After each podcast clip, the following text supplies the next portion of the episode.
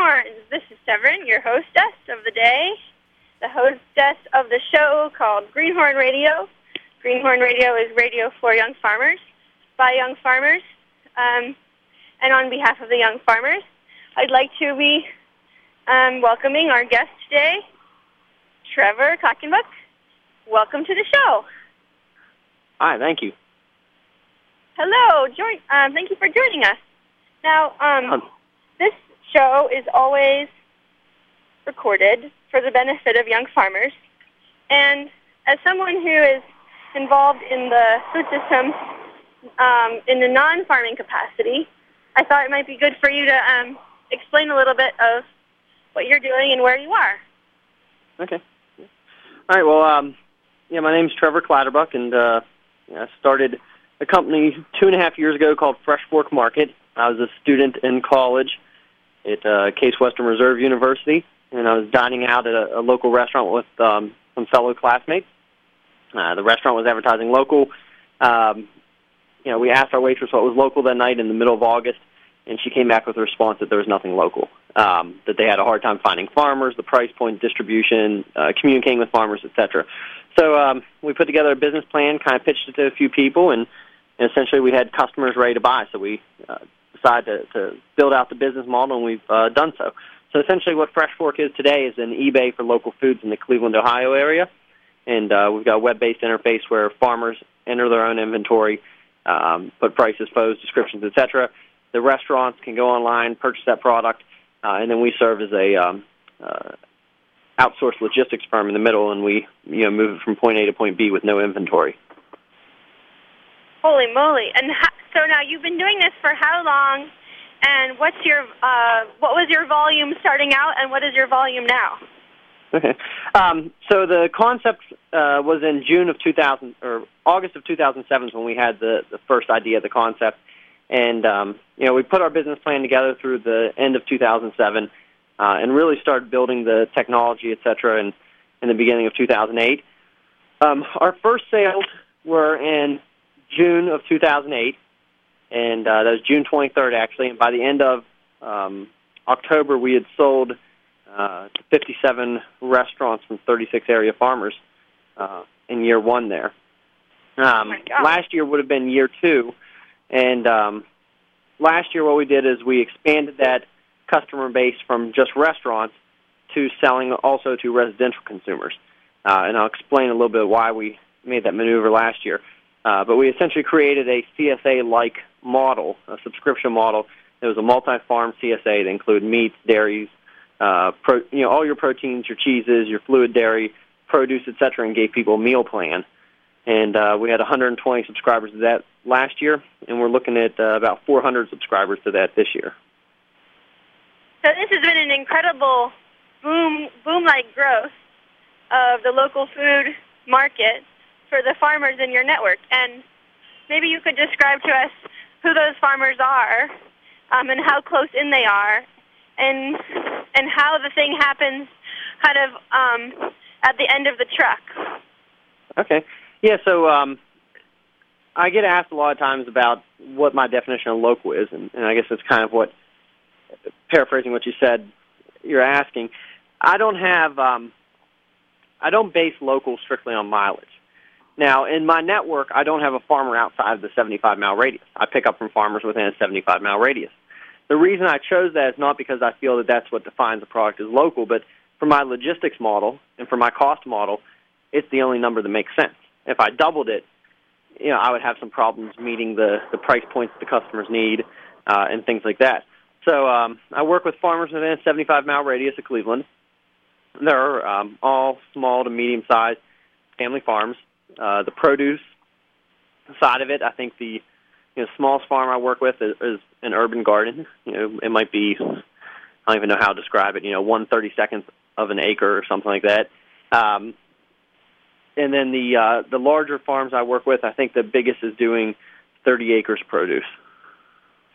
So these are really, uh, from a USDA perspective, small farms that you're that you're working with, and That's and right. they're and they're um, the interface with you. How does that work? On Monday, they send in a list. On uh, how does that happen? No, no. So when we um, when we started coming up with the the business idea, what we found out is that finding the farmers nest wasn't the hard part. I mean, there's plenty of websites that say who the farmers are, etc. Um, and I'm going to put a little twist on it. But the problem with one of those things is you always find the same farmers. So the same farmers that go to the farmers markets find the websites to put their product up on, or their contact info, etc. And it becomes this, um, you know, small group of, of you know, rather specialty producers. When in reality, there's hundreds of more farmers out there in the in the community. So what I've been able to do is is go out and find those producers through town hall meetings, through you know driving door to door, and really just word of mouth. You know, once you start selling product for one person, they hear it from the other, uh, you know, their neighbor. They're going to call you up and they want to start selling too. Uh, so what the farmers do is once uh, they contact me, and I talk to them about what they produce. I go out and visit their farm. I make sure they're uh, following sustainable uh, production methods, um, and I I do that not so much out of um, out of a, a you know philosophical belief to do that, uh, but I do it because my customers expect, and they're they've kind of got this informal trust that Fresh Fork is delivering them organic or possible. So to uphold that brand image, I need to make sure that the the products that the producers list on my marketplace are you know close to that image. So I go out, I talk with the farmers, learn about what they're producing. Then once they're accepted into the Fresh Fork network, they actually go online each week and they list their products. So they create a product listing, put photos, descriptions, etc., uh, and say uh, you know what the price is and what quantity they have available. The customer is then able to make the purchase decision of which farm they want to purchase from, uh, at what price point, and how much they want of it.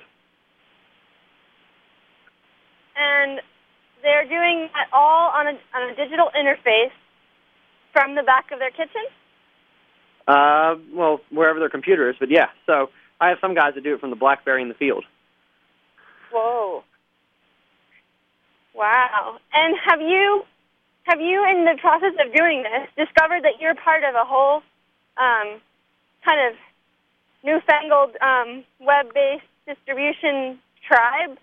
Um, I know some people down in Georgia um, at the Athens uh, Electronic Farmers Market, but mm-hmm.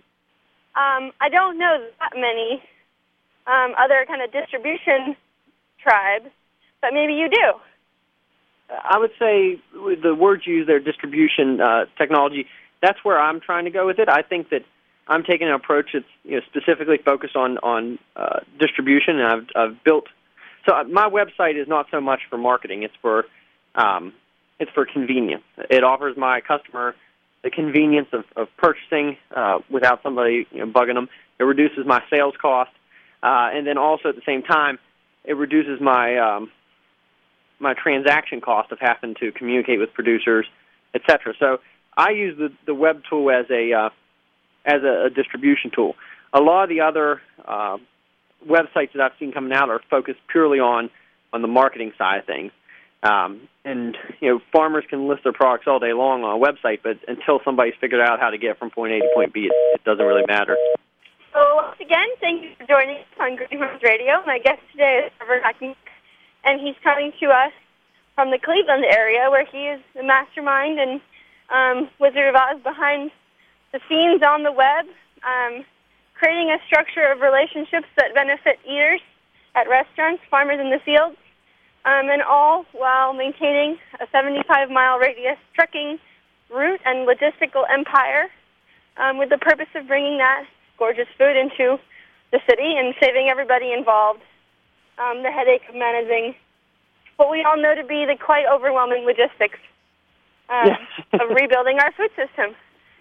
Yeah. Now, um, let's talk about let's talk about where this is going to go next.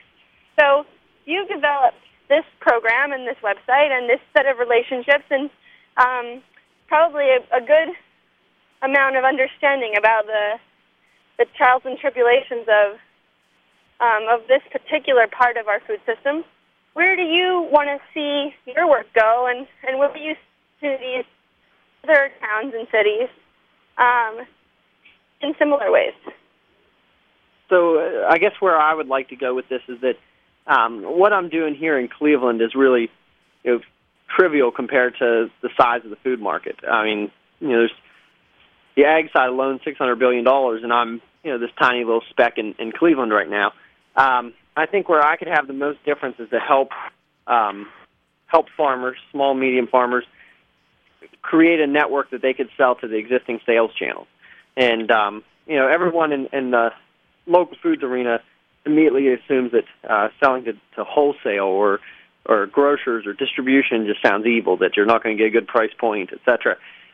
In reality, though, I, I think it's the the way in which local foods is going to move out of being a niche market um, and something that's really uh, quite limited in access and, and often limited to only those of the uh, the most uh, elite ranks of our society. Uh, and the only way to penetrate the rest of those people and to, and to really have fair access to the food is to to get it into the hands of the distributors and grocers who who have the sales channels, who have the infrastructure to handle the food safely, uh, effectively, efficiently, and and help them do it by solving their pain point of you know how do I find farmers, how do I communicate with them, and how do I I make things easier. So you know the the big thing that there's essentially a communication gap between small farmers and these existing channels. You know, how do they package their goods? How do they grade them?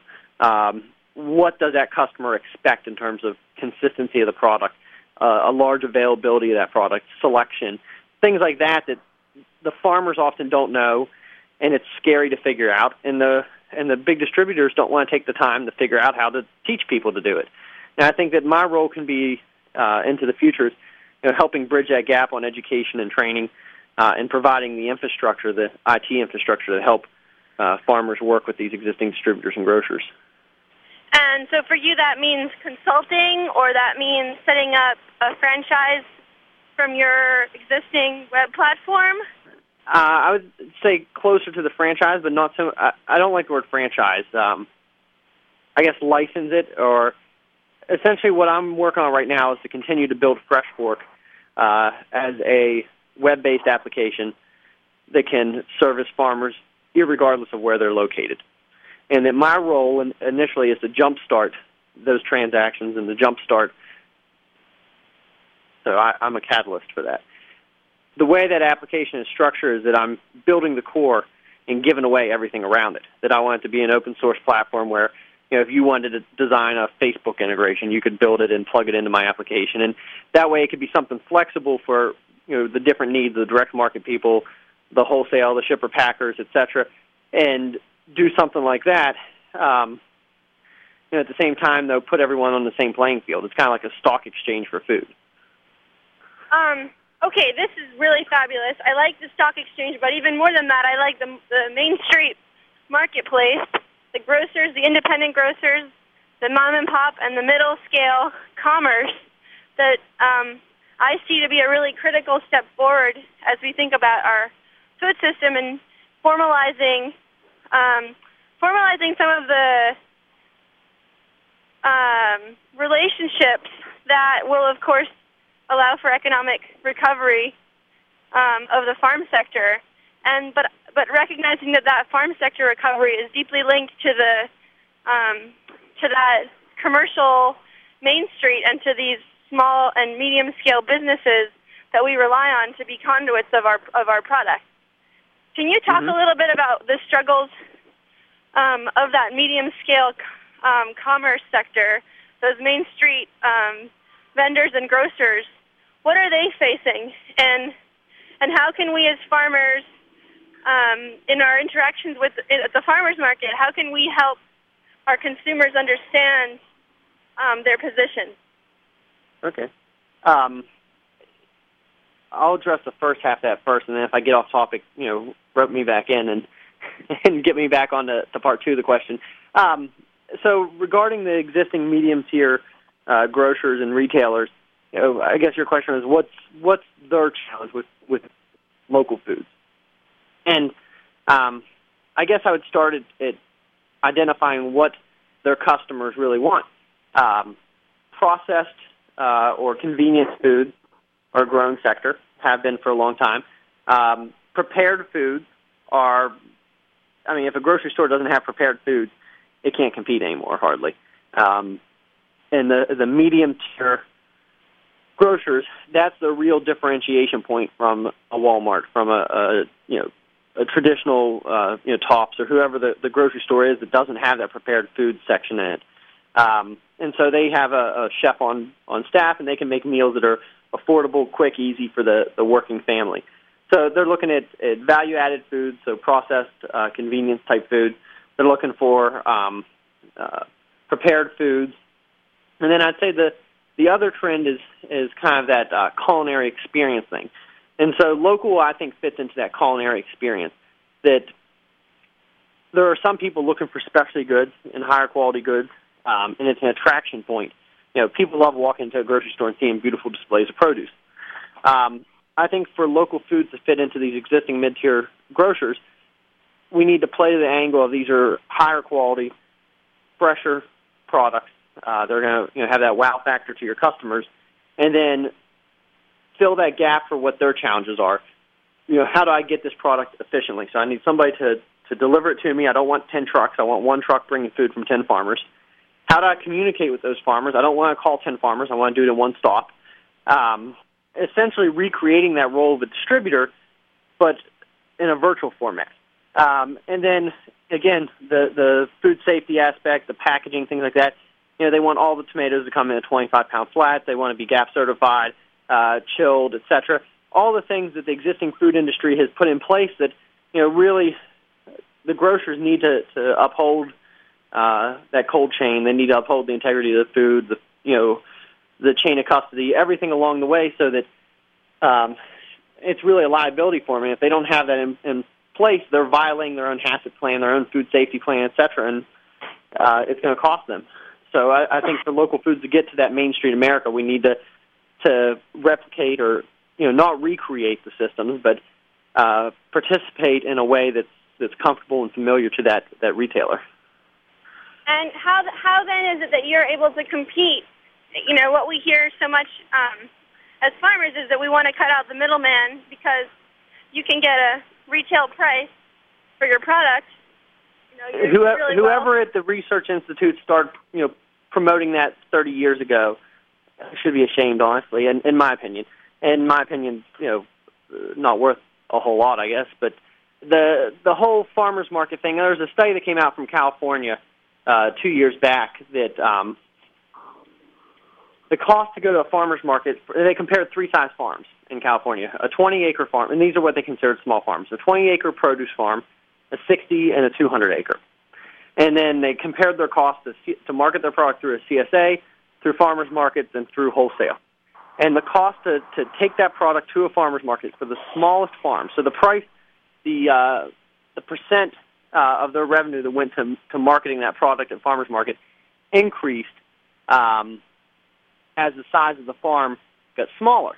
So um, they had, I think it was 80% of the revenue. So if that farmer brought in $2,000 a day, $1,600 was going towards transportation, labor, packing that product specifically for that cus- that retail type customer, spoilage at the end of the day, uh, booth fees, things like that. And so, I guess I'm kind of getting off the topic here, but um, That's good. I, I don't. I like it when you're ranting. Ranting is helpful. Yeah, well, I, I don't think that there is a, spa- a place for specialization um, in the marketplace, and and somebody can. You can't be the best grower and the best marketer and the best distributor all in one and be profitable. And so, I think there is some value to letting somebody have that role of, of specializing in in the sale or specializing in the customer interface, et cetera, and doing that. Well, I think also the, the relationship that that you have with your with your end clients and um, the chain of command and the chain of coldness and the chain of liability. If all of those participants in that chain are coming from a spirit and a um, and from a position of progress and who are interested in becoming uh, more sustainable, in reducing the distance, in keeping the food fresh, in maintaining high quality standards. I think if um, I think that a lot of that um, distrust of the middleman comes from the fact that the middleman hasn't um, been terribly caring or intentional or progressive.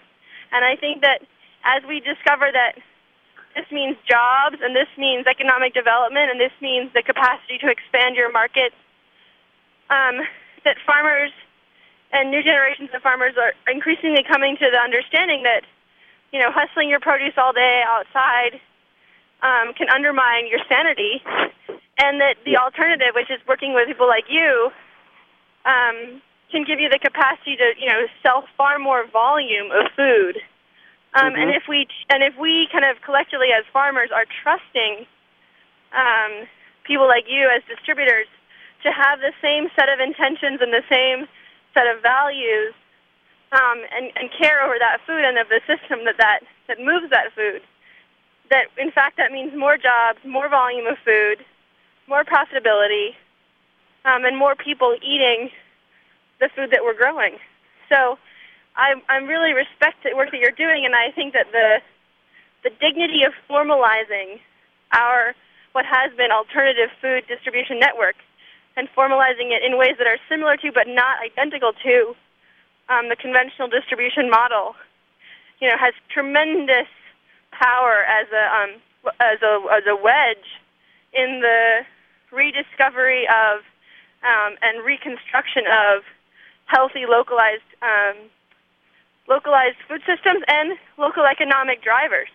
What I'm interested to know is how do you gauge within your business, um, how do you gauge the impact that this increased uh, sales volume is having for your farmers?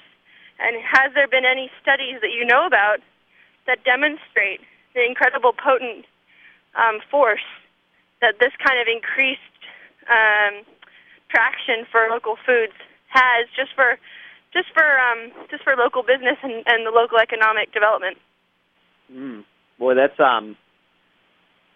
I personally, from my experience here in, in Cleveland, can't accurately answer that question. Um, you know, I have data about sales volume da, da, da, from my producers, but one of the things that so even if I have the sales volume of what a producer did through me and the price points, et cetera, the data points that I'm missing that are required to to fill in the rest of that equation are, you know, who else did they sell to? At what price price point? What percentage of their product were they able to move? What percentage of their product did they have to plow under the field?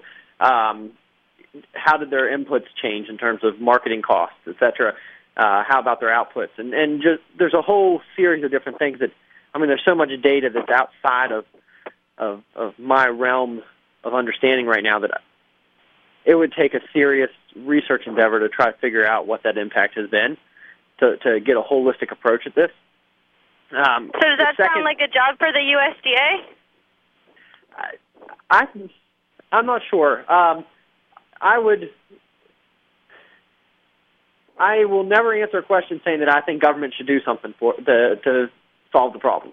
Um, even on the on the research side, there, that's something that perhaps for me to do in the in the near future, if I want to market the the website of my business, I need to to find out, you know, quantitative quantitatively what that impact has been.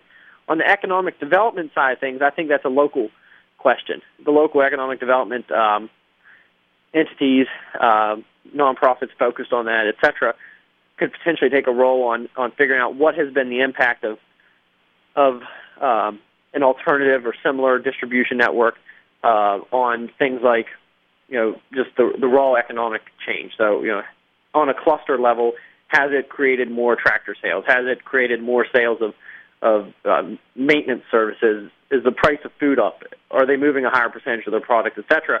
And then on a second uh, side of it, are we incur- are we making a market opportunity for new producers, uh, young producers, um, and making that market viability component? I think if if we can make that the strongest argument, that's uh, we can have a long term lasting effect on on uh, agriculture. I would totally agree with you on that point. There's many towns where you talk to folks and they say, "Yep, um, you know, Eugene, Oregon, Arcata, California. Those are two towns I know. Kind of, I've just been up in the Northwest where you know the farmers market is saturated, and you just can't sell much more um, direct in those places. So, well, and you're limited at a farmers market to the number of people you can see in front of you, and the number of people you can tell your story to. So it's it's a you can't broadcast your message.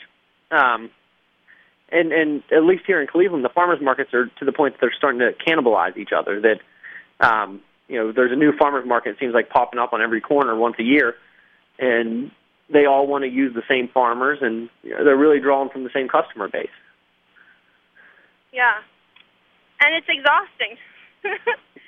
I yeah, think that I, I um, obvious, obviously, obviously, there's always going to be room for farmers markets, and you know, we'd love to see more farmers markets that don't require the farmers to get up at three in the morning and drive four hours and set up a tent and work a 17-hour day. Um, and, I think that all, I think the customer demographic will be changing some too, because who who do you see at farmers markets? It's not people my age or your age, or not overwhelmingly.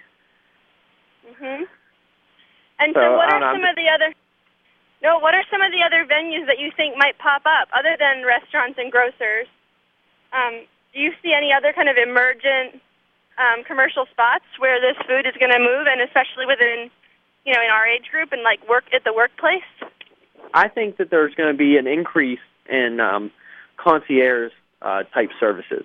That at least, and and you know, my crystal ball has never been completely accurate, so um, I will you know put that disclaimer in there. But I think that you're going to see a, a trend towards people wanting to move. Um, you know, the, the customer base that we're talking about, college educated, uh, young professionals, wanting to live in the cities and the trendy areas. Um, wanting to have an active lifestyle, and that active lifestyle doesn't mean, you know, satisfying my basic needs of, you know, shopping for groceries and, you know, going and doing laundry and this, this, and that. And then I think there's an opportunity in the market for, you know, different types of concierge services that would bring uh, that type of service to their their apartment complex, things like that. And so, um, in terms of different markets, I think that direct to your door um, you know market where you really don't you don't have that face to face connection might be the one of the, the future opportunities. We're back to the milkman. Yes. And in, and in fact, we're learning. You know, the mail's always been delivered by hand straight to you at the door, but we're starting to learn that you know through the magic of computers and logistics, and you know we know from um, UPS when they made this amazing computer program that helped them to make more turns on red. You know how many how much carbon they save by by taking routes that allow them to turn right on red, and how much more efficient it is in some instances to move things um, in a in a coordinated way to individual users and users than it is for all those end users to go milling around um, looking for parking in Park Slope, which is a major problem. If you if you're ever in Park Slope, you'll notice it's a major problem. Um, and I agree with you so much, and I want to make sure that you know about the model um, in New York City called Sweet Deliverance, which is basically like a CSA lunchbox where you Oh, get that- every week a delivery of beautiful food. And it seems like your crystal ball is pretty accurate um, to the way that I can see the world. Um, Good. Trevor, we're getting to the end of our time.